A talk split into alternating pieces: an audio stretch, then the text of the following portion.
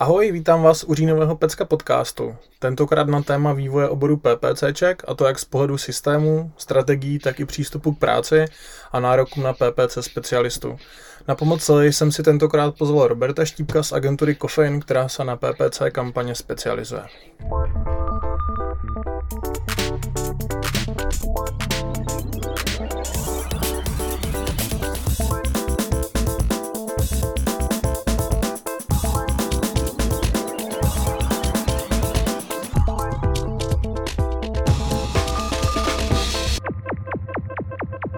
Pojďme si ještě Roberta v krátkosti představit. Robert eh, se online marketingu věnuje přibližně 13 let, pokud mám správné informace, a prakticky celou dobu je jeho zaměřením PPC kampaně. A prošel několika místy, a například seznamem. A v roce 2014 založil vlastně agenturu a v ní se věnoval nejen PPCčkám, ale i strategickému řízení. Ahoj Roberte. Ahoj, zdravím tě. Jsou rád, že jsi na nás našel čas. Zase to natáčíme na dálku, tak doufám, že kvalita zvuku bude, bude v pohodě. A nebudu dlouho zdržovat a hnedka na tebe mám první otázku. Vždycky začínám tím, jak se ten daný specialista, kterýho si pozvu, dostal k tomu, co dělá. To znamená v tvém případě k online marketingu, potažmo k PPCčkám. No, tě, pojďme zaspomínat hodně daleko. Jak jsi říkal, 13 let se věnuju PPCčkám na plný úvazek, takže marketing začal asi krátce předtím. Já měl štěstí, že jsem se dostal v pravou chvíli na správné místo a to mě vlastně provázelo tyhle ty náhody celou, celou moji kariéru. To znamená, před 13 lety mě vytáhli do nově vznikající agentury, která se měla věnovat PPCčkům. Vznikala v rámci nadnárodní skupiny Group M, která spadá pod WPP a byl to vlastně takový předčasný pokus o specializovanou agenturu velkých, velkých agentur na PPCčka. A tam jsem se naučil první základy. Pak jsem měl to štěstí, že jsem se dostal do seznamu, kde jsem se podílel na vývoji s a zpravoval jsem kampaně pro velký klienty. Uh-huh. Následně pak přišla volná noha a založení agentury. A ještě během toho jsem měl vlastně štěstí, že jsem mohl spolupracovat um, v rámci volné nohy na kampaních Alzy, Molu, Heuréky a dalších což byla obrovská škola a zase to bylo ve správnou chvíli, na správném místě. A vlastně je absurdní si vezmu, že 8 let zpátky, 8 let zpátky Alza neměla své PPC oddělení, neměla žádný specialisty, byl tam jeden marketér, který ve volném čase klikal kampaně. A v tu chvíli, je to teprve 8 nebo 7 let zpátky, byla příležitost se vlastně k tomu dostat a postavit kampaně Alzy takřka na čisté vodě a vybudovat tam nějaký interní tým. A zase je to ukázka toho, jak se těch 6-8 let eh, obor strašně posunul, jaké nároky a kde byla Alza jako jeden z těch velkých hráčů už v té době na trhu a kde je trh dneska. Takže hmm. to raketový tempo tady je obrovský a nestíháme ho asi všichni. Super. A i přesně o tomhle se budeme bavit v následujících otázkách. Ještě než se však pustíme do toho hlavního tématu, tak eh, takový dotaz, eh, měnil bys třeba PPCčka za jiný obor, nebo, nebo jsi spoko tak, jak se to vyvíjí? Hele, já PPCčka miluju. A jsem z nich nadšený a vždycky, když jsem měl možnost svého času třeba dělat nějaký prezentace nebo školení pro studenty a podobně, tak jsem říkal, že cílem mýho povídání je říct, že PPCčka jsou sexy. Oni jsou strašně super. Když jsem se pak potkával s lidmi, co byli třeba SEO specialisti nebo z jiných oblastí marketingu, tak vlastně ty jenom brečeli, že jednak jsou někde izolovaný, Google s nima nekamarádí, protože jim hackujou systém a tak dále. Zatímco my jsme si vlastně pracovali na věcech, které Google a Seznam milujou, dávají nám podporu, školení, cestujeme po světě, pokud jsme už se někam posunuli v kariéře. A vlastně ten obor je strašně sexy. A nejenom, že je sexy, to je, to je hezká věc, ale je naplňující už z charakteru věci, že dokáže přinést výsledky, které dokážeme změřit Což si vždycky říkám, že když mě klient nepochválí, tak se pochválím sám, protože vidím výsledky. Takže z toho pohledu to je strašně osvěžující a utěšující. Něco jiného je, kdybychom se bavili o tom, jestli mě naplňuje a baví eh, vést agenturu.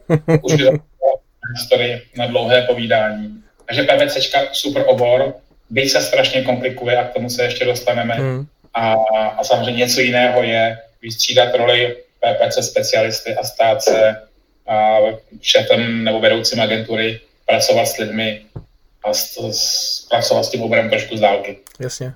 Chápu a, a asi ti dokonce i rozumím. díky působení v PCA v předchozí agentuře. A pojďme se ale zaměřit na PPC jako takové. Ehm, ty jsi naťukl S-Click, tak klidně můžeme začít právě jím. Jak vlastně vypadala práce s S-Clickem v době, kdy jsi to reálně klikal a pomáhal vlastně vyvíjet? A jak vypadá vlastně dnes, kdy vidíš hlavní změny? První velká změna je v tom, že seznam v té době byl hlavním vyhledávačem na trhu nebo měl nadpoloviční většinu, což mu dávalo velkou, velkou, velkou sílu a velké možnosti. Na druhou stranu v té době, bavíme se 10-11 let zpátky, seznam jako reklamní platformu S-Click silně podceňoval. Pořád to bylo až druhořadý, třetí, třetiřadý systém, eh, po té, co to vlastně seznam primárně živilo prodej zápisů na firmy CZ. Takže ta doba 10 let zpátky byla úplně jiná. Uh-huh. A, ale zároveň eh, seznam vybudoval interní tým specialistů, kteří se starali o kampaně klientů, kteří nebyli sami schopni si kampaně naklikat. A mělo to být vlastně takový jakoby vstupní brána do světa s pro malý a střední inzerenty, aby se jim ukázalo, že s je vlastně platforma, která jim může přinášet výsledky. Takže to bylo z pohledu nějakého interního týmu, který se staral fyzicky o kampaně malých klientů, kterých byly tisíce. A zároveň na druhé straně v té době, kdy jsem já nastupoval, tak seznam s měl reklamu pouze ve vyhledávání seznamu. Nebyla nikde na, ve formě banneru nebo něčeho podobného. A když se tím zamyslíme, tak v podstatě první uh, bannerovou reklamu se s naučil před osmi lety. Uh-huh. V roce 2012 vlastně se spustily první bannerové reklamy na s -Clicku. A já jsem nastupoval v době, kdy vznikla uh, platforma S-Click Partner, která vlastně měla sloužit správcům webu nebo provozovatelům webu, něco jako Google AdSense, to znamená platforma pro zobrazování reklamy seznamu a provizní systém z té reklamy. Což pro mě bylo strašně zajímavé podílet se na něčem takovém, protože už v té době já jsem mimo, uh, mimo PPCčkovou oblast provozoval nějaké svoje webové projekty, živila mě částečně reklama na nich obsažená, a tak jsem vlastně tyhle zkušenosti mohl zúročit uh, v nově vznikajícím systému na straně s a hlavně byla třeba z pravidly uh, inzertního systému tak, aby je správci webu nedokázali moc obcházet, protože jsem velmi dobře znal, jak se daly ty systémy hackovat nebo jakým způsobem se s tou reklamou dalo nakládat. Mm-hmm. Takže to bylo deset let zpátky a v té době s uh, byl silný, ale zároveň toho moc neuměl. A jak jsem říkal, byl stále takový jako nechtěný dítě, nebo takový přehlížený dítě spíš. Ono bylo milovaný, ale přehlížený. A vlastně, když přišla krize někdy v roce 2011, tak a spousta věcí se měnila, tak i seznam změnil svou celou filozofii. A jak cítil, že Google narůstá v objemu podílu na vyhledávání, tak pochopil, že jeho role do budoucnosti nebude být vyhledávač, a primárně vyhledávač, ale spíš se seznamu stal mediální dům. To znamená, zainvestoval do projektů, jako je Super.cz, novinky CZ a tak dále. Připravil nový design těch služeb a posouval obsahovou část úplně někam jinam. A stal se mediálním domem a vyhledávání se stalo doplňkem. A když se vlastně ohlídneme zpátky za těch 10 let, tak dneska má seznam podíl na vyhledávání nějakých 20%, pokud to střelíme od boku, což naznačuje jeho roli vlastně v rámci ekosystému vyhledávání a reklamy ve vyhledávání. A to se hodně změnilo. Uh-huh. Hodně seznamu, hodně s ujel vlak s mobilními telefony, který dneska vlastně hrají nad poloviční objem vyhledávání, což na druhou stranu seznam se, se snaží zvrátit svým vlastním vyhledávačem nebo svojí vlastní aplikací v telefonech, která, které se velmi daří, klobou dolů. To teda je neskutečný. Si vezmeme, že má přes milion denně uživatelů no, a tak dále. A tak no, dále. S tím souhlasím. Takže tohle je cesta, třeba ale možná seznam trošičku zaspal a dohání to na poslední chvíli. Uh-huh. To je takový jako rychlý pohled na to, co se vlastně stalo za poslední deset let, uh-huh. jaký byl seznam, když jsem nastupoval já a jaký je dneska. Uh-huh. A dneska to je spíš opravdu mediální, je to publisher, je to vydavatel, který má obsah a na něm prodává svůj reklamu. Uh-huh. Víc než vyhledávač. Tím jste nahrál na další otázku, jestli pořád platí, že jednou z těch hlavních jakoby výhod s je obsahovka jako taková. Určitě jo. Myslím, že dneska víc než kdykoliv jindy vnímáme jako to asi nejzajímavější na seznam nebo na s jako takovým. Strašně všichni v agenturách nebo všichni specialisté brečíme nad kvalitou obsahové sítě v Google Ads. kdy se reklama zobrazuje na všelijakých pofiderních webech a zápasíme s tou kvalitou. Zatímco seznam taky trošku změnil asi 6 let zpátky filozofii a vyházel velkou spoustu inzerentů, kteří přesně spadali do kategorie malých pofiderních webů. A kurátoruje v podstatě celý to portfolio svých webů, které nabízí k reklamě, má je pod kontrolou a těch několik stovek eh, webů, které má k dispozici, tak jsou vysoce kvalitní, nejsou obvykle přeplněny reklamou, abych můžeme o některých věcech diskutovat, jako jsou typicky na mobilních zařízeních reklamy, které vyjíždějí ze spodu, na které všichni klikají omylem, protože se mi drží zavřít. To je asi jediná výtka. A ta výtka je spíš směrem publisherům. Byť bych se dovolil apelovat na seznam, že ze své pozice má právo a sílu do toho z toho zasáhnout, ale seznam se stále o, o, o brání myšlenkou, že říká, že z toho vidí konverzní poměry stejně vysoké jako z jiných formátů. Takže to asi funguje. Každopádně ta kvalitní síť obsahová je poměrně vysoce kvalitní a máme ji rádi. Uh-huh. To, co je nevýhodou, je, že samozřejmě zase z toho charakteru, jak je zpravovaný ten obsah, tak těch ploch není tolik a může být uh, přetlak na některých uh, webech a cena může jít někam výš, než bychom třeba chtěli. Uh-huh. Super. Takže máme ji určitě dneska radši než uh, síť Google Ads. jo, jo, jo, tak to jsem rád, že to pořád platí, protože já to tak taky vnímám ale nejsou ale to jednu věc, ještě jestli můžu. No jasně. V podstatě teď narážíme na to, že to není o tom, že by se přesouvaly třeba bannerové kampaně z Google Ads na S-Click. Já myslím, že oba dva reklamní systémy nebo oba dva uh, dvě firmy brečí nad tím, že se peníze přesouvají do Facebooku. že se z Facebooku se stala mnohem zajímavější Aha. obsahová platforma než, uh, než samotný Google Ads nebo, nebo S-Click jako takový. Yeah. Takže obě dvě strany No. Je pravda, že co vnímám jako z pozice, když jsem tvořil strategii jako ne PPC, ale obecný, tak když už se řešili banery, tak dost často tam zaznělo, hele, pojďme to vyzkoušet na Facebooku a když to zabere, tak pojďme to zkoušet dál, no. to je hmm. pravda. A... Facebook se hodně neučil a když si vezmeme, že Facebook reklamy se spustil někdy v roce 2007 teprve, zase jako svět se mění, tak už je obrovský kus cesty, protože já si pamatuju, jak jsme ho zpočátku strašně dlouho přehlíželi protože až v roce 2013 se Facebook naučil měřit konverze. Do té doby to pro nás nebylo zajímavé, pokud nešlo změřit nějaký dopad těch kampaní. A to se dneska změnilo a dneska se čím dál tím víc Facebook vlastně kloní k, ke konverznosti nebo k nějakému měření cílu, než jenom protočení vizuální reklamy a nějakého rýče. Takže Facebook je zajímavá platforma víc než kdykoliv předtím. A zároveň to je zase o tom, se dostáváme vlastně k té myšlence, že být dneska PPCčkařem je strašně komplexní a náročný hmm, hmm. a je to o nějakých specializacích, ale k tomu se ještě určitě dostaneme. Jak říkáš, tomu se dostaneme. Ještě než ale vůbec tady to téma jako těch vývoje jednotlivých systémů eh, opustíme, tak je na místě ještě se na chvíli zastavit uh, u Google, u AdWords, Google Ads. A to znamená, dokázal bys zase, tak jak jsi popsal S-Click, jakoby aspoň ty hlavní milníky nebo ten vývoj za tu dobu, co seš u PPCček, předat posluchačům právě i u, u Google? Hmm. Ale když si to vezmeme, když se podíváme vlastně někam do historie, tak uh, Google Ads v podstatě vždycky byl silný ve vyhledávání. Google je vyhledávací síť uh, maximálně silná. S příchodem mobilu se objem hledání výrazně narostl, že všichni víme, když jsme někde v hospodě, pokud nejsou zrovna zavření a padne nějaký téma, tak všichni vytáhnou mobil a dohledávající informace na mobilu. s tím modelem a vyhledáváním pracujeme víc než kdykoliv předtím. A tím narostl objem zobrazených reklam a objem typů dotazů a tak dále. Každopádně příchod mobilu byla jedna velká vlna, ale spoustu věcí se změnilo i s příchodem videoreklamy, když vlastně YouTube koupil, respektive Google koupil YouTube. A najednou v té době se všichni klepali na čelo, proč prostě investoval tolik peněz do nákupu YouTube, který neměl business model a nedokázal reklamu zobrazovat a dneska všichni chápeme, jak moc chytrý krok to byl, vzhledem k tomu, kolik peněz z toho dokáže uh, Facebook, uh, respektive Google získat. Když si vezmeme, tak v loňském roce YouTube dělal na příjmech celý skupiny Alphabet 9%.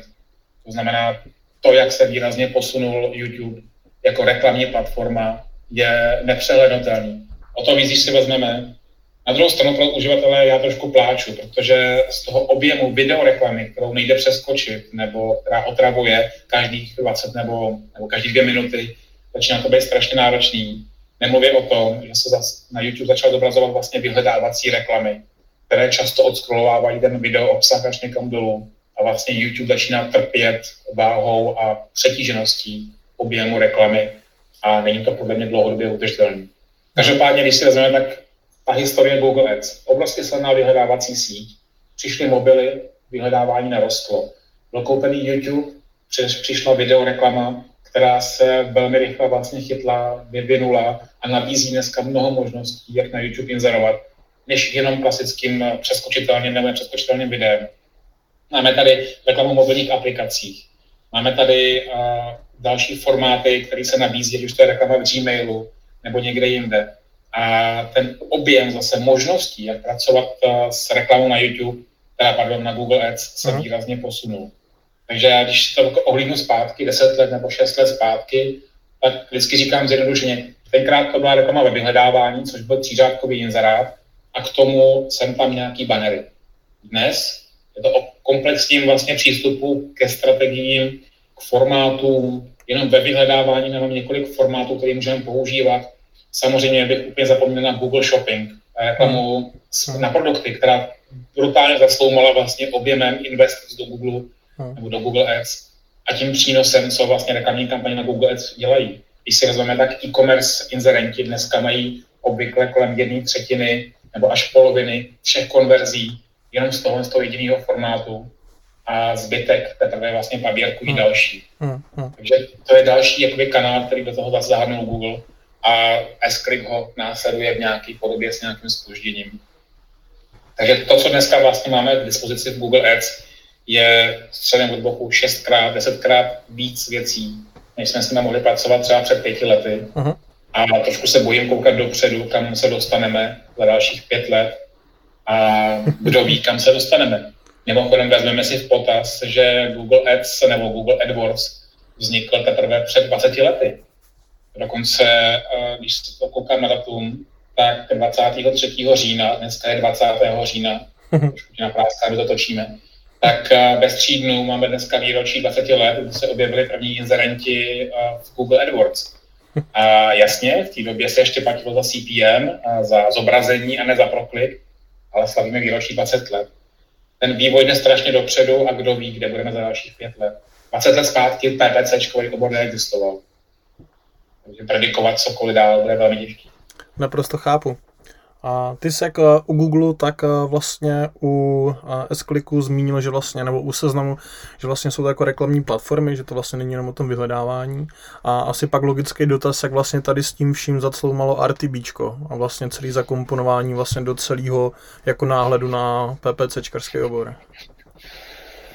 Když přišel RTB, tak uh, mám pocit ze svého jednostranného pohledu, že uh, to bylo jako já vždycky říkám, že RTB je sestřenice od že Má k něm velmi blízko, ale funguje trošku jinak a má jiné návyky a zlozvyky a maníry.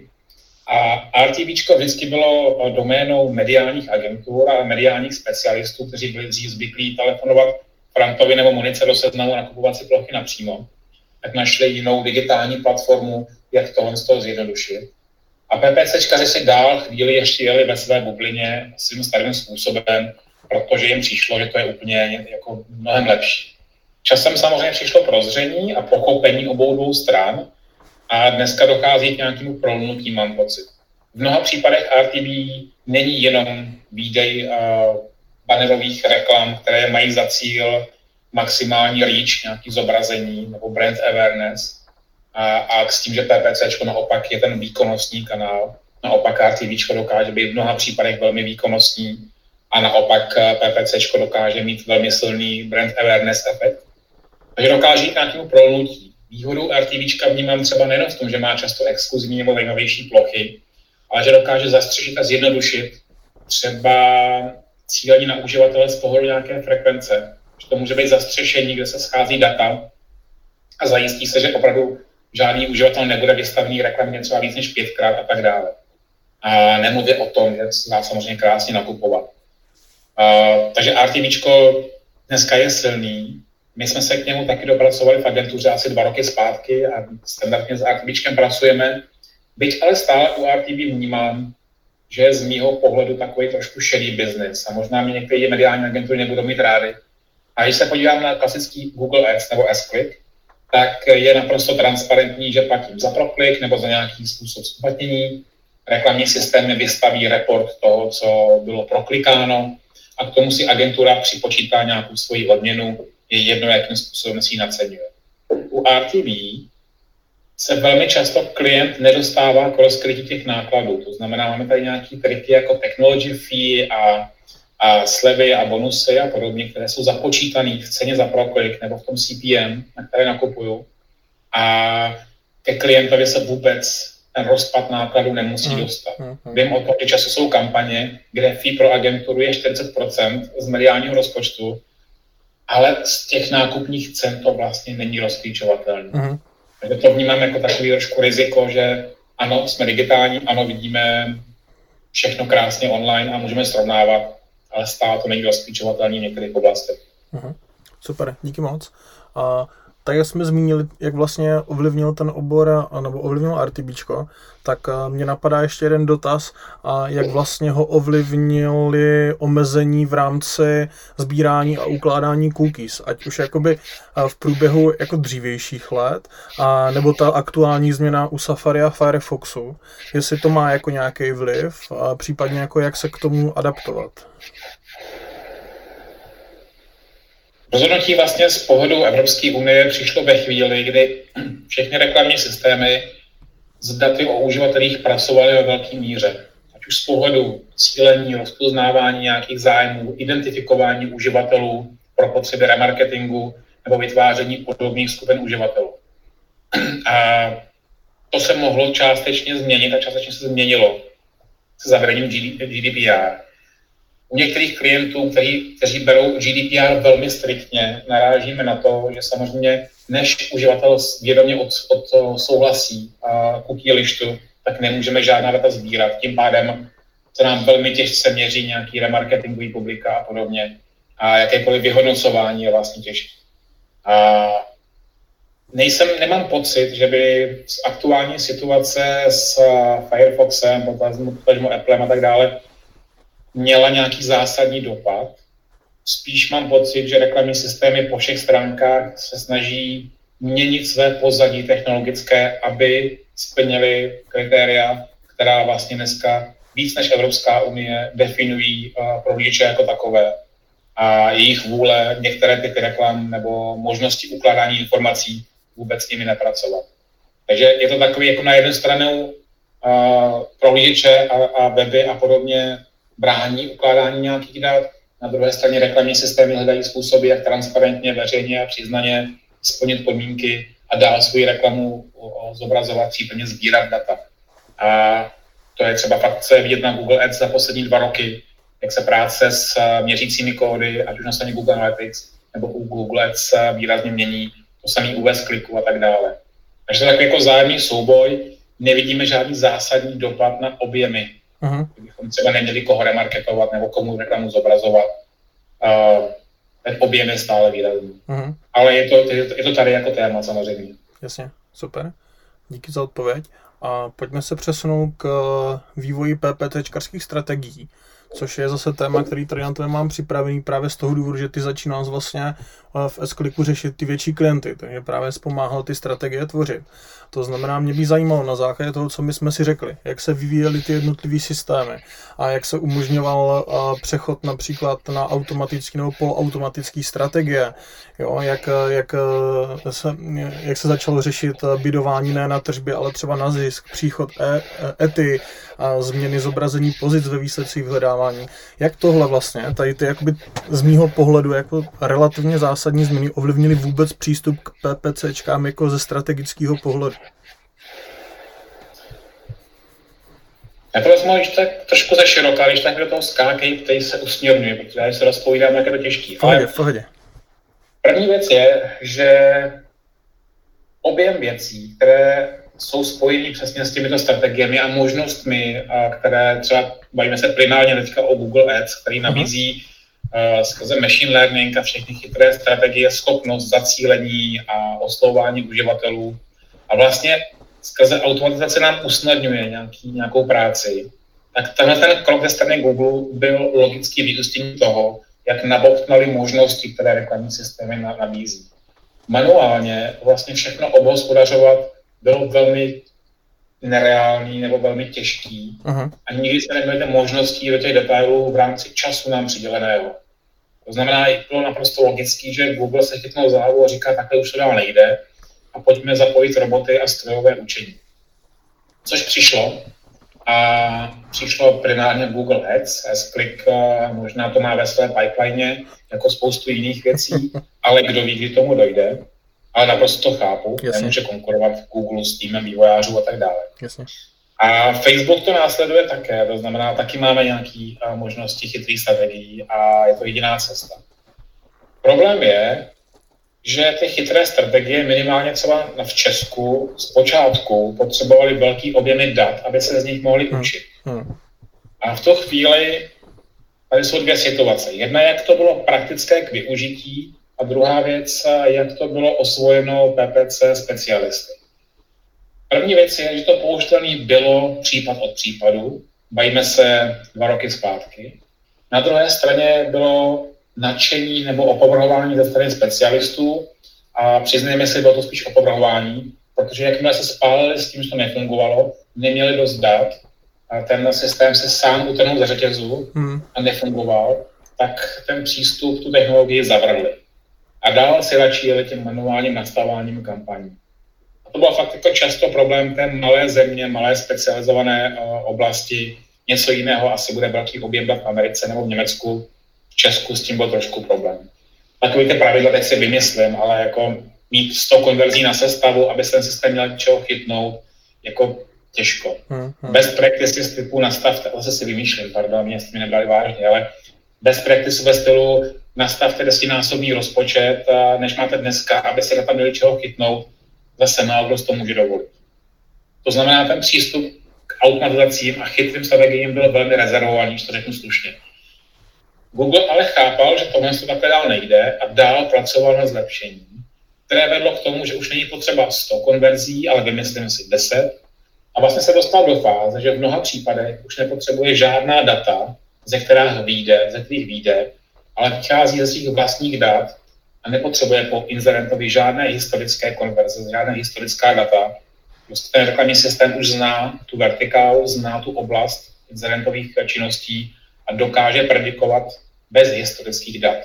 Takže to je asi ten nejlepší možný krok, který teďka se k němu Google dostává. Nepotřebuje historická data, aby byl schopný dodat cíle, které si klient definuje.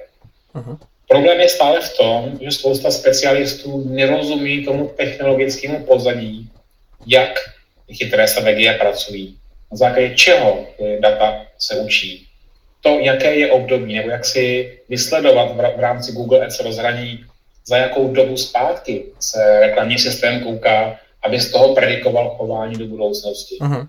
pokud tomu ten systém nerozumí, což je opravdu častá situace, tak uh, s tím nemůže pracovat tak dobře, nechá to čistě na tom algoritmu ze strany reklamního systému a pak samozřejmě vidí, že to nefunguje a tahá za ruční brzdu a tahá za ní možná předčasně, než se na to naučit nebo se zlepšit, nebo možná stačilo historicky něco vyloučit. Je to, je to souhra věcí, to znamená, nejsou tady dobří chápající specialisté na jedné straně, aby chápali, na základě čeho se systém rozhoduje, a na druhé straně jsou nástroje, které jsou možná sofistikované, jsou schopní ty kampaně řídit skoro sami, ale jakmile nemají toho řidiče, tak to nemůže nikdy fungovat. Vzniká nedůvěra a, a výsledky jsou horší, než by se třeba očekávalo. Takže teď se dostáváme k tomu, že teprve lidi nebo specialisti napříč agenturami, napříč trhem se s tím učí pořádně pracovat a je to klient od klienta, kde systém machine learningu a dalších věcí funguje efektivně, jsou klienti, kde ne. Ale zase to je o tom, že to neznamená pro nás, že nám ten systém usnadnil práci, hmm. protože nám to zase přidalo potřebu víc se věcí naučit, chápat ty věci a ladit prostě jenom něco jiného. Místo toho, že bychom měli dřív lopatu v ruce a přehazovali to, co potřebujeme, tak dneska stojíme u digitálního panelu a hýbáme tlačítkama a páčkama abychom ten stroj nastavili k tomu cíli, který potřebujeme. Uh-huh. Taky dejme tomu, se stala vyšší odborná činnost nebo jiný typ činnosti, ale práce s tím je pořád jiná, to stejná. Takže to není o tom, že by nám to výrazně usnadnilo práci. Hmm. A možná ještě taková suvka, Aha. když tak mi zase zastav. Když se podíváme za těch deset let zpátky třeba, tak před deseti lety opravdu PPCčkař potřeboval umět napsat třířádkový textový inzerát, moc se do těch řádků nevešlo, byl rád, když tam vepsal vůbec název k produktu a nějaký konkurenční výhodu. Dneska má tolik prostoru, kde v rámci textového inzerátu, že neví, co s tím, to je první jako vůbec změna. A vlastně se nám stává, že specialisti dřív byli ty techničtější administrátoři a dneska by se víc měla projevovat jejich kreativní schopnost práce s reklamou, se sdělením, se strategiemi, což je posun v rámci té role a ne každý s tím dneska umí pracovat. Prostě jsou navyklí způsobem historickým, jedu jako administrátor, reklama není podstatná a tak dále. Každopádně tenkrát ke své práci specialista potřeboval znát čtyři základní věci. Rozhraní Google Ads, rozhraní s Google Analytics, že byl hodně jako odvážný a chtěl to dělat dobře, a možná byl Google AdWords Editor, uh-huh. který sloužil hromadnému zpravování nebo nastavování kampaní. Uh-huh. Tyhle ty čtyři se mu stačily k tomu, aby svoji práci mohl dělat nadstandardně dobře a nic víc se nemusel učit. Když se podíváme do dnešní doby, tak dneska PPCčkař potřebuje znát ke své práci alespoň minimální základy těchto systémů. To znamená Google Ads, S-Click, Google Analytics, Google Ads Editor. To zůstává stejný. Ale k tomu přidejme Google Merchant Centrum na zpravování feedů a věcí kolem Google nákupů. Máme tady Google Search konzoly, bývalý Webmaster Tools, kde se nám sbírají nějaká data a dá se s nimi pracovat. Google My Business, Google My Firma, kde se spravují firmní zápisy klientů, se ty jsou propojují s Google Ads a zobrazují se nám z toho informace v reklamách. Máme tady YouTube Studio, máme tady Google Tech Manager, máme tady Google Data Studio, máme tady nějaké skripty Google Ads a to jsme se bavili stále jenom o Google a o Clicku, nebo o seznamu. Vůbec neřeším teďka Facebook. A kdybychom chtěli ještě jako lépe pracovat s tím, co je nativní od Google a seznamu, tak ještě musíme započítat třeba Mergado PPCB nebo nějaké externí nástroje, které dokážou posunout uh, výkon těch kampaní někam dál.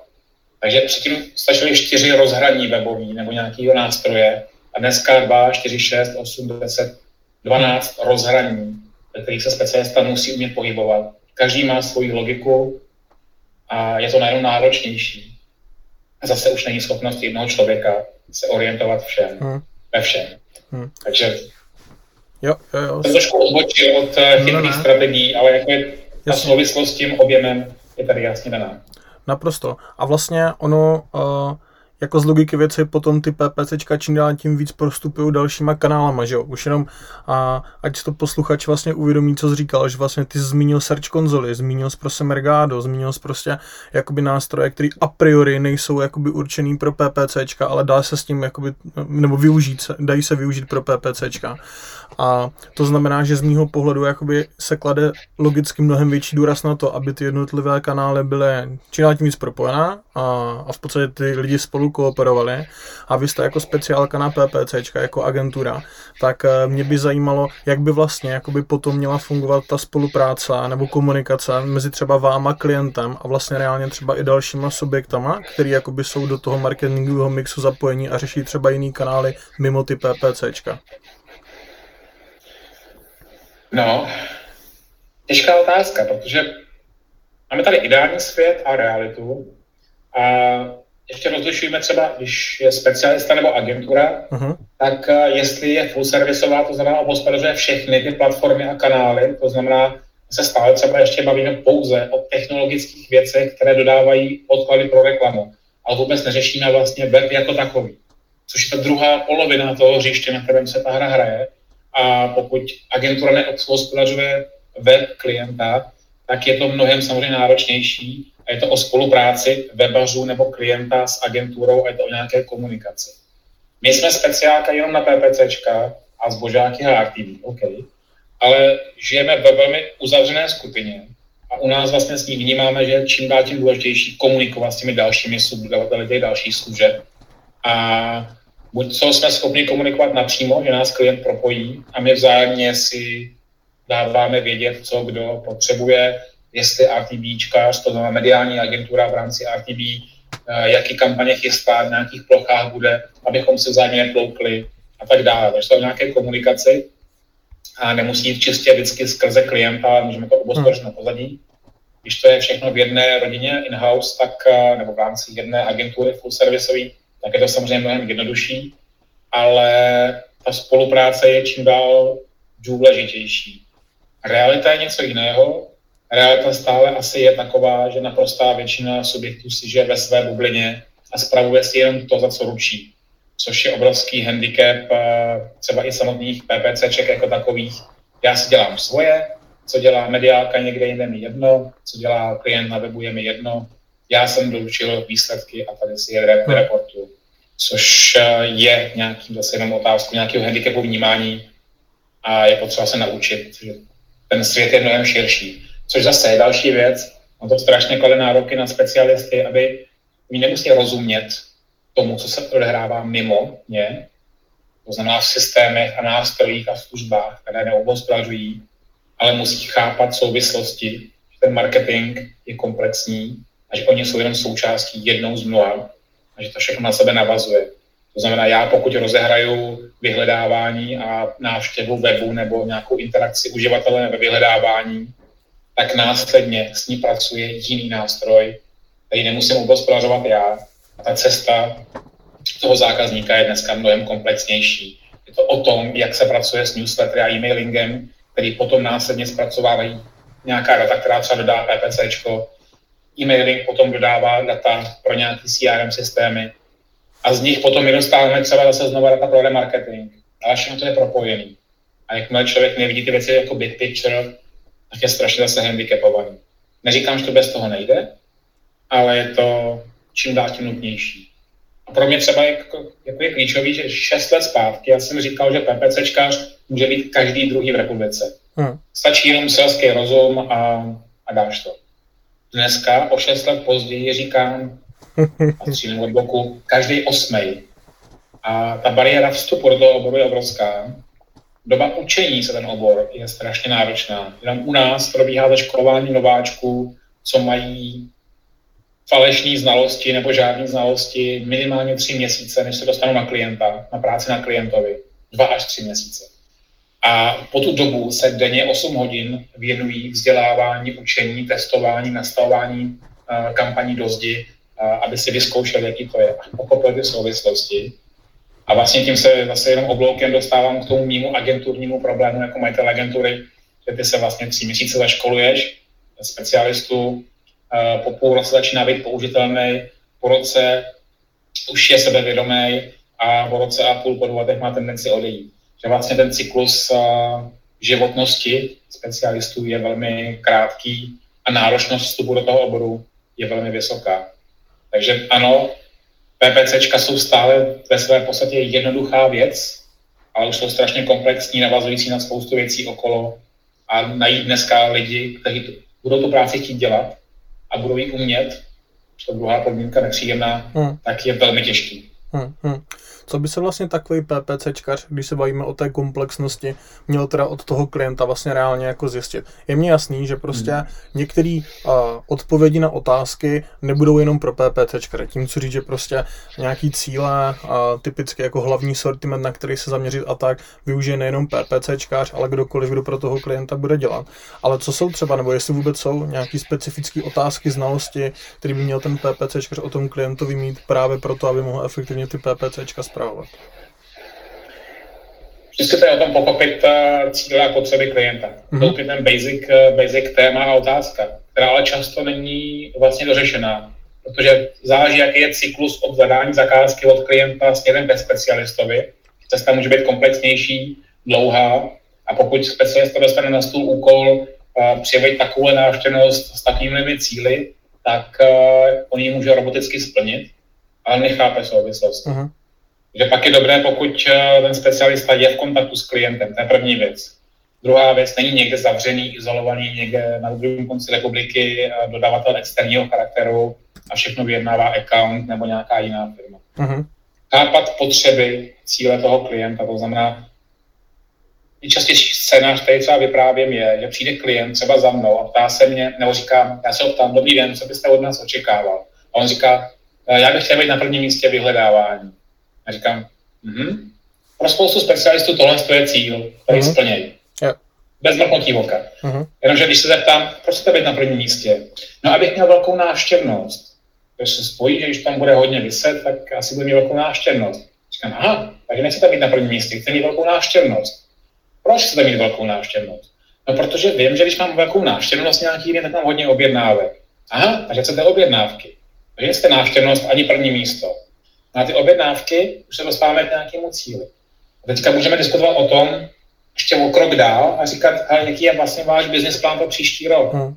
Jakou roli v tom PPCčka můžou hrát. A to už ta strategická rovina, kterou samozřejmě ne každý specialista dokáže jako vzít do rukou. A je to příště nějakého stratega nebo někoho, kdo má tu komplexnost, neumí nastavit každou strategii, ale řeší to spíš eh, z pohledu celku. A ten může rozehrát, aha, v příštím roce chcete dosáhnout obrat 100 milionů, dneska máte 50, jaký máte rozpočet na marketing, jaký máte produkt, jaký máte marže, co můžeme, jaký máte aktivity v plánu, co z toho PPCčka pro vás můžou udělat. Aha, a pojďme vymyslet cestu, jak ty hmm. cíle vám splnit, kolik na to je potřeba vlastně rozpočtu a jestli to vlastně reálný je nebo není. A vlastně podílet se s klientem na té tvorbě toho business plánu, to je zase ale ideální stav samozřejmě. Hmm. To se povede s jedním z 15 klientů. A většinou ještě ne. Záleží, jaká je cesta v té hierarchii ve firmě, jakým je rozhodovací pravomoci jednotlivý kontaktní osoby na straně klienta. Hmm. Hmm. Takže tohle je něco, osobně bych se ptal samozřejmě, jaký jsou cíle, pochopit ty cíle, protože často zadání cíle od klienta je špatně podaný. To znamená, můžeme mu říct, aha, ten váš cíl ale možná není špatně, není dobře pojatý, pojďme se nad tím zamyslet a zjistíme, že cíl je skutečně něco jiného. Ne první místo, ale maximum konverzí. A diskutovat. Umět říct klientovi třeba často ne a navést ho správným směrem, o kterém je specialista přesvědčený, že je správná cesta. Nejenom neplnit slepě pokyny. Hmm. A jakmile se rozehraje otázka, co jsou cíle, jaká je marže, jaká je návratnost, jak se dá vyhodnocovat, tak se můžeme dostávat k té strategii, jaké kanály, jaké formáty, jakou cestu využijeme, jak se bude měřit. A pak se dostaneme k tomu samotnému nastavení kampaní. Uh-huh. Bohužel ne se všemi klienty je prostor k tomu, ne se všemi klienty je dost času na to, ne se všemi klienty je pochopení. To znamená, často se PPCčka nebo i jiný reklamní kanály berou jako komodita, která se nakoupí v e-shopu a doruč mi tohle a je to váš úkol. Takže vždycky, když můžeme být s klientem v úzkém kontaktu, tak jsme za to rádi, ale bohužel to není standardem. Hmm. Dá se vůbec toho PPCčkaře nějak jako donutit, aby vylezl z té své ulity a začal s tím klientem komunikovat ve prospěch jako uh, té strategie? Typicky, já nevím, to, že co mi napadá. Příklad třeba klient řekne konkrétní rozpočet, ten PPCčkař ho prostě drží, ale už pak jako nepřijde za tím klientem a neřekne, hele, pojďme tam zkusit nasypat víc peněz, třeba se nám ty kampaně rozjedou, tím zlepšíme PNOčko, prostě celkově to bude efektivnější, ale prostě jakoby bere to jako fakt a, a s tím pracuje a nesnaží se to jako směrem k tomu klientovi komunikovat. První věc je, že to v sobě člověk buď to má, anebo nemá. Ten hlas, tu zvědavost, tu snahu. A tu nenaučím. Druhá věc, ale můžu učit toho člověka, že ho do těch situací postavím a může buď to sledovat od seniornějších lidí, jak se to dá přistupovat, jak se s tím dá vůbec pracovat, a nebo ten seniornější člověk s ním tuhle tu myšlenkovou cestu rozehraje napřímo. To znamená, buď to se může účastnit schůzek s klientem, kde zjistí, že to vlastně může být takhle komplexně pojatý, kde seniornější kolega tohle to rozehraje, nebo ten seniornější kolega in-house ve firmě, v agentuře si s tím specialistou sedne a tohle to cvičení si střihnou sami někde solo uh-huh. a otevřou se vlastně oči uh, tomu specialistovi. Ale samozřejmě ne vždycky se otevřou, ne vždycky to ten člověk má. On může být dobrý na nastavení nějakých věcí nebo vytáhnutí reportů, ale strategie prostě nic nedá. Hmm. A s těmi handicapy je pak potřeba pracovat, přidělovat je na práci, na kterou mají talent a schopnosti a lepší vlastnosti v sobě. Hmm, to je prostě přesně ten dotaz, který mě jakoby v tom tvým vyprávění teďka napadl, že jestli vůbec je jakoby prostor pro já teďka nechci, aby to vyznělo blbě, jo, ale takového toho klikače introverta, co bude sedět a bude perfektně tahat jako vodníkať data, ale prostě nedokáže už, a nemyslím ani směrem ke klientovi, ale třeba i k tomu kolegovi seniornějšímu nebo k projektákovi prostě přijít a řešit to s ním. Je tady pro ně prostor, ale čím dál menší a čím dál jasnější je, že nepřekročí nějakou hranici a budou dál dělat jenom tuhle tu de facto asistentskou uh, pozici typu uh, asistentko skopíruj mi nějaký dokumenty. To znamená, bude servírovat těm velkým hráčům podklady. Bude hmm. nahrávat, ale nebude dělat to velké divadlo, což je čím dál tím víc potřeba. Hmm. Ale na druhou stranu přiznejme si, ten český trh je tak velký a hlad po odbornosti takový, že i lidi, kteří vůbec nebudou přemýšlet, tak stejně své služby budou nabízet a hmm a uplatní se. A je to ta hranice mezi tím, eh, jak dělat ten obor nebo tu profesi na vyšší úrovni a jak ji dělat z lenosti a spokojenosti v nějaké kvalitě. Mimochodem, tohle je vlastně pro mě často jako téma. Uh, agentura versus in-house team versus uh, freelancer. Že vlastně vnímám, že velká část freelancerů nemůže využít tohle z té možnosti diskuzí nebo učit se od někoho zkušenějšího je to jejich vlastní boj, který je mnohem náročnější. Hmm. To neznamená, že mezi nimi jsou špičkoví specialisti, strategové a tak dále, ale často třeba odešli z agentury, kde se ty věci naučili, nebo in-house eh, na straně klienta a už ten základ dostali někde a mohli ho nasát a mohl se jim ten pohled otevřít. Ale když někdo začne sám od sebe v obýváku a nikdy se nepotká s jiným lidem v oboru nebo s nějakými zkušenými, tak to může být velkým handicapem. Hmm. Hmm. A neříkám, že freelanceri jsou špatní, chraň Bůh, on to vždycky vyznívá, ale ne. Na mnoho věcí jsou super a na mnoho věcí jsou super agentury. A naopak, na spoustu věcí agentura není dobrá a naopak. Ale může to být handicapem v tom rozvoji a vzdělávání, kdy to prostě může chybět. Jo, jo. Ale tady určitě souhlasím, no, že vlastně a jedno, které ve finále, je jako člověk z agentury nebo, nebo je to freelancer, ale prostě hrozně nutný se jako udržet v tom oboru jako up to date, no. A jako není to jenom o čtení článků, ale fakt jako o aktivním zapojení dalších lidí z oboru, ať jsou to nějaký mastermind skupiny, freelanceři typicky, anebo v agentuře právě to spoléhání na ty seniornější lidi, no. To je, to je třeba obrovská výhoda českého trhu, že si držíme PPCček, tady je strašně silná a sdílná komunita neznámý nikde jinde ve světě. Pamatuju si, jsem, eh, nevím, čtyři roky zpátky, pět let zpátky, letěl do Londýna na setkání specialistů v rámci a dneska už mega monstrózně a silné slavné agentury Brain Labs.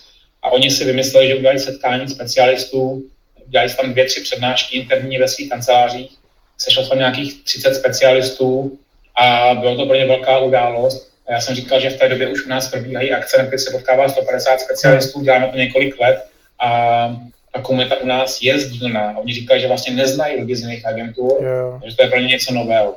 A vlastně do dneška ten zahraniční trh není tak posunutý v té komunitnosti a sdílení. Hmm. Takže kde jinde než v Česku máte možnost se potkávat s dalšími specialisty a rozebírat myšlenkovými pochody, jak přistupují ke kampani, co se jim osvědčilo, co ne. A vzájemně vlastně i poměřovat nebo challengeovat sebe sama že já si myslím, že mám dobré zkušenosti, ale ten jiný pohled mi otevře myšlení úplně jinak. A vždycky k tomu cíli vede několik cest. A to, že já to dělám nějakým způsobem, neznamená, že to je nejlepší, nebo že neexistuje žádná jiná cesta. Takže máme tady akce, jako je PPC Camp, PPC Offline, a máme tady spoustu dalších oborových setkávání. A není problém se se spoustou lidí setkat někde v hospodě a tak dále a bavit se, pokud je samozřejmě lepší doba. A lidi jsou ochotní sdílet, diskutovat a jsou nadšení, že vlastně potkají někoho, kdo, eh, koho ta práce, koho PPCčka baví, stejně jako, jako je. Hmm. Takže to je základ, jak se posunout. Protože jedna věc může být velmi nebezpečná a je číst uh, různý blogy a, a doporučení. A často i mezi nimi zaznívají věci, které nejsou úplně relevantní nebo jsou zastaralý nebo tak. Takže jenom učit se z internetu může být omezující. Hmm. Nejlepší je potkávat se s lidmi a diskutovat. Určitě jo.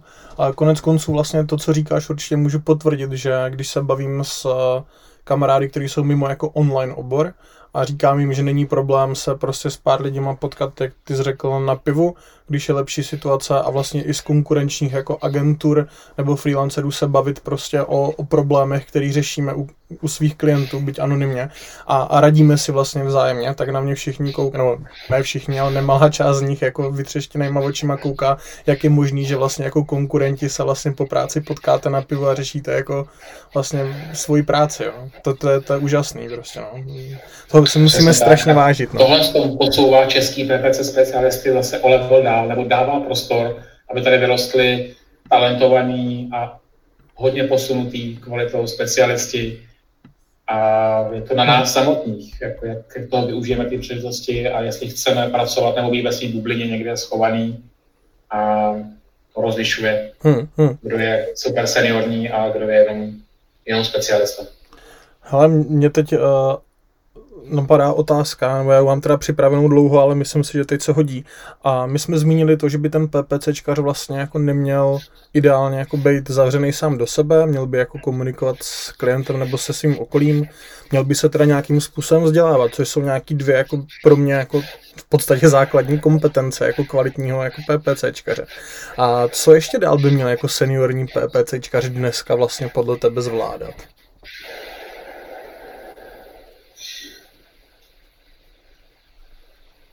Všechno to je o té práci, o osobním rozvoji a být hladový. To je vlastně ten základní rozdíl v tom, kdo se posune z tu hranici výjimečného specialisty a normálního specialisty.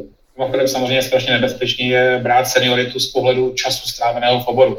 Může být někdo 6 let a je podprůměrný kvalitou, může být někdo v oboru rok a půl a může to být rostoucí, super talentovaný člověk, který zvládá a dá do kapsy kohokoliv jiného. Mm-hmm. Jenom pozor vlastně na pojem seniorní a neseniorní. To je taková odbočka bokem.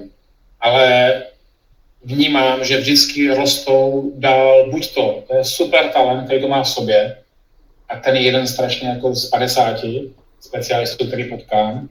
A pak tady jsou takový, kteří jsou nadšený do té práce, hladoví, a proaktivně si jdou za vzděláním, potkávají se s lidmi, vykročí z té své bezpečné zóny a hledají možnosti, pak se posouvají sebe sama, že jdou třeba prezentovat někam, i když si nevěří, vystoupí z davu a získávají tu zpětnou vazbu a zkušenosti.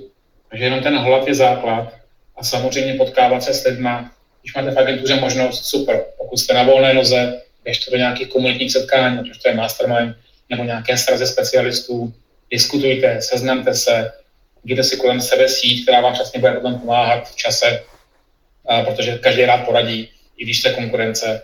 A to je asi základní cesta. Být hladový, přemýšlet, neskočit vždycky na první nabízenou možnost, což taky často vidím. Mě napadlo, že tohle to udělám, tak to udělám a on to bude fungovat. A rozebrat si ten nápad, tu strategii, podcílení, přemýšlet nad tím vždycky ze všech stran a zastavit se přemýšlet není asi nějaký univerzální recept, jak se stát uh, hmm. super specialistou nebo seniorním specialistou. Hmm. Jenom chtíte pracovat na tom. Hmm.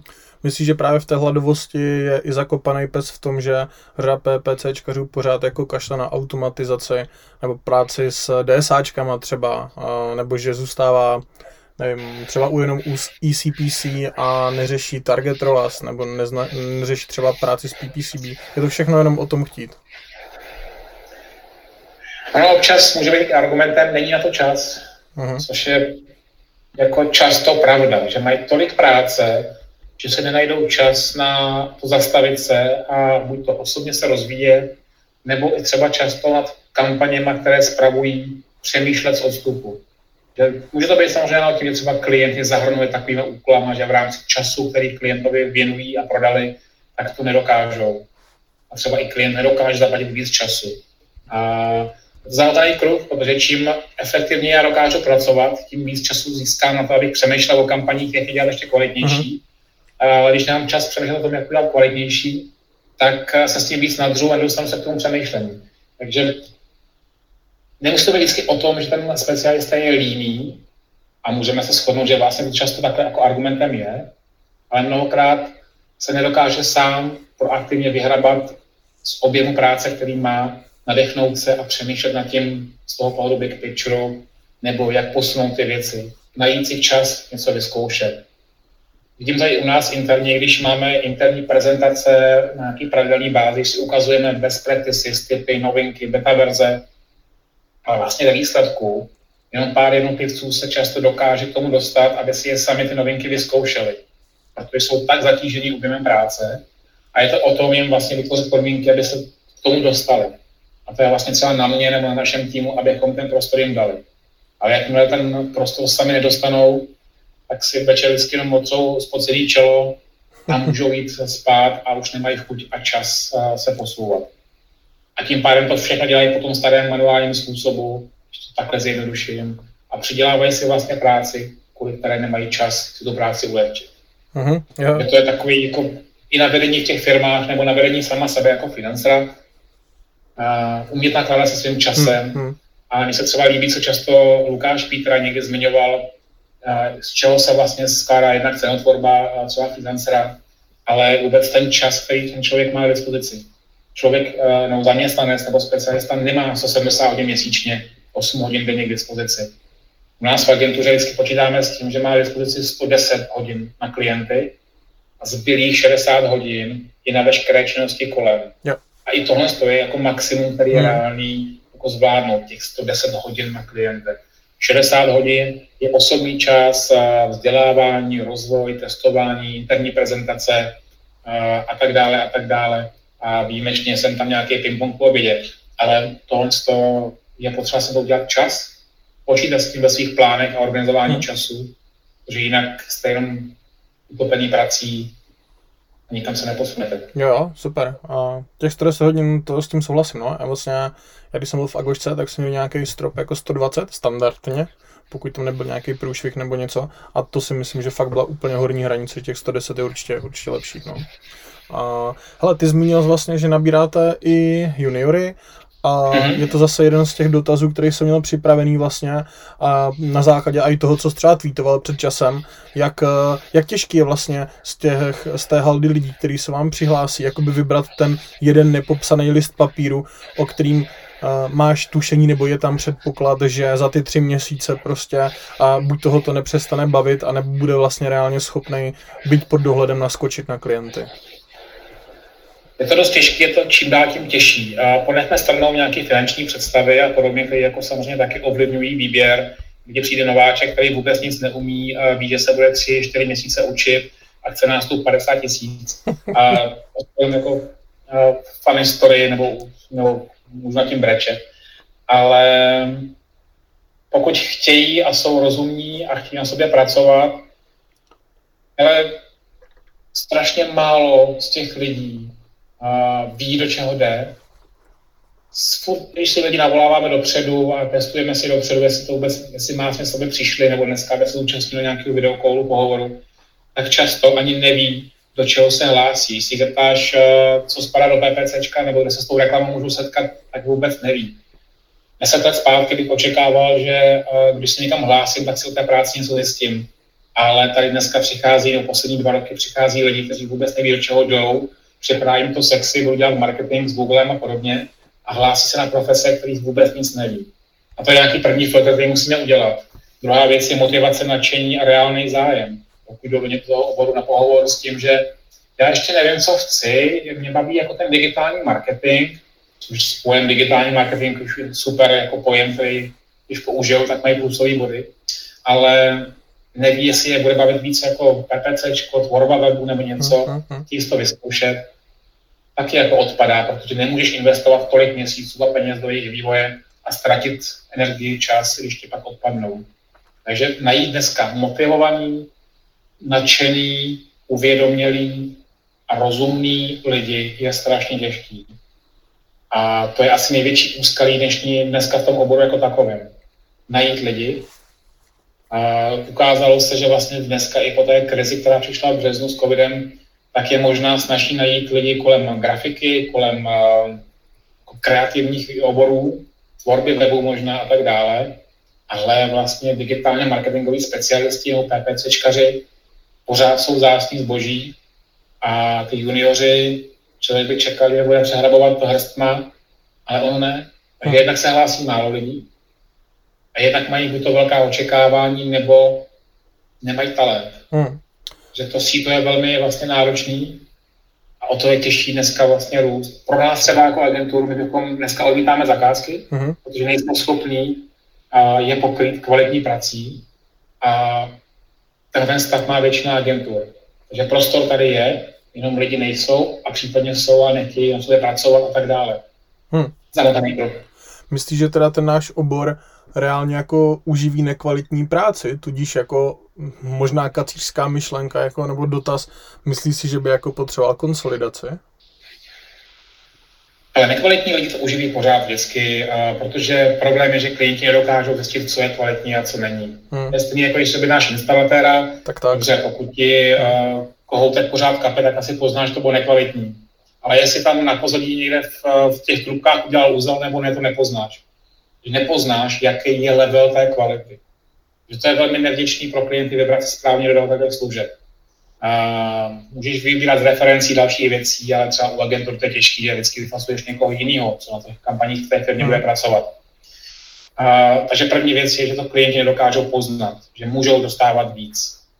Když dneska jsou agentury nebo jsou dneska, pardon, uh, firmy nebo klienti, kteří dostávají report v Excelu a nemají ke svým kampaním přístup, tak je to prostě proto, že neví, že je standardem, doufám, věřím, že k těm kampaním mají mít přístup a můžou mít jiný servis. Ale prostě je mi toho líto toho klienta a neví. A to je vlastně obrovský prostor a moje nějaký téma z posledních dvou let, edukovat vlastně ten trh, nejenom specialisty a nadšený nový nováčky, ale klienty. A říkat jim, co mají očekávat, jaký je dneska možnosti, standardy a tak dále, aby se celkově ten trh vlastně posunul někam dál. Takže ale bohužel vidím to kolem sebe do dneška, že není problém prodat služby pod úrovní kvality.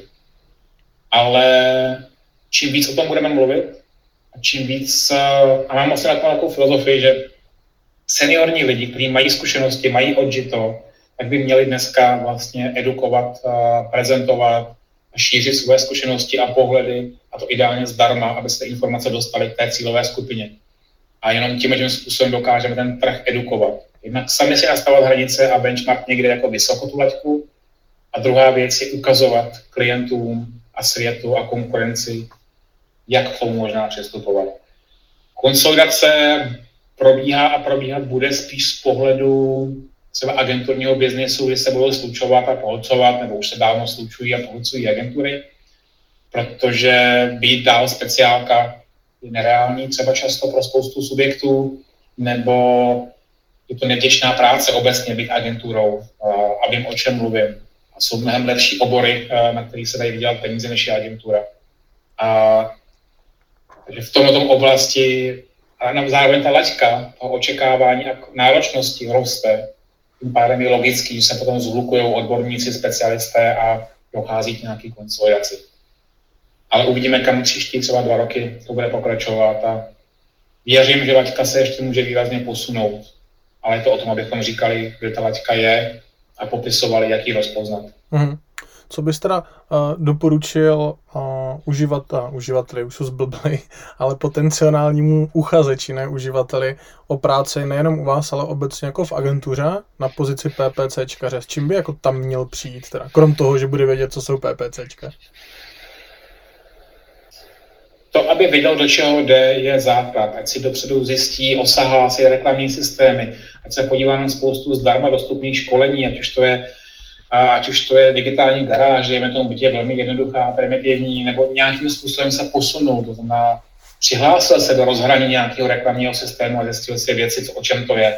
Přečetl si zaklik od Petry Vetrovské a podíval se, o čem ta práce je. Podíval se na pár uh, dostupných přednášek na YouTube a zamyslel se nad tím, jestli ví, do čeho jde. A uvědomil si, že ta náročnost toho oboru je komplexní, nabízí dneska široké možnosti specializací v rámci toho, toho oboru. Můžu být analytik, můžu být uh, display specialista, můžu být YouTube specialista, můžu být uh, někdo, kdo tvoří skripty programátorský. PPC jsou už dneska tak široký pojem, že tam možností tady je celá spousta. Můžu se věnovat feedům z e-shopů a tak dále a tak dále. Takže pro každý ten prostor nějaký je, ale musí vědět, že to bude těžký, že to bude pot a slzy, ale je to poctivá práce, která toho člověka může posunout výrazně dál, mu obrovské zkušenosti, které zúročí nejenom v rámci oboru, ale třeba pokud se sám časem posune do nějakého vlastního podnikání, všechny zkušenosti se mu zúročí a je to nějaký odrazový můstek ke kompletnějšímu marketingu třeba. Ale v principu seznámit se s tím, do čeho jdu, nakoukat si nějaké informace, přečíst si a pak na sobě usilovně pracovat. Nepřijde to samo. Nepřihlásím se do práce, za dvě hodiny vyškoleno a jsem specialista. V žádném případě. Mimochodem u nás často i křivka bývá taková, že k nám třeba přijdou lidi, kteří už rok pracovali jako specialisti, třeba in-house v nějakém týmu na straně klienta. Uh-huh. Přicházejí s tím, že říkají, já už rok umím z PPCčka, jim na vstupním pohovoru dáme dotazník, ve kterým zaškrtávají, s kterými funkcemi v, obore, v oboru se setkali. A to je první vystřízení, zjistí, že zaškrtnou třeba jenom asi pětinu nebo šestinu věcí, které tam jsou. Jo, jo, jo. Říkají, aha, ono tohle je docela dost, co neumím. Druhá věc, se posadí k těm reklamním systémům a my jim ukážeme, teď si vymyslím Google Ads Editor, a oni řeknou, aha, s tím jsem nepracoval. Takže vlastně oni jenom žijou v té bublině něčeho, že vlastně zvládají, ale nezvládají. Takže je toho před nima hodně a budou se dlouho učit a budou se pořád učit. Protože to, co bylo před třemi lety, už dneska je kompletně jiný, nebo hodně jiný, za tři roky to bude jiný. No je to nevděčný obor. Ale skvělý. tak a tím bych to ukončil, že je skvělý. A Roberte, já ti díky za hodinový povídání o vývoji PPCček a těch změnách v čase, včetně toho, co se dneska očekává od PPCčkařů. Myslím, že nejednou PPCčkaři možná sa, jsme sáhli do svědomí, uh, aby nad tím začala přemýšlet. Takže já ti hrozně moc děkuju a přeju vám, aby se vám i v téhle době dařilo a šlapalo všechno, jak má. A taky hodně uh, dobře naladěných uh, juniorů. Díky moc a děkuji moc za pozvání a musím teda říct, že jsem ani nestihnul sledovat, že už to hodina byla pryč, takže ještě bychom asi mohli dvě, tři hodiny povídat. To určitě. Takže třeba někde příště. Jasně. děkuji moc za pozvání a se daří i vám. Díky. Ahoj.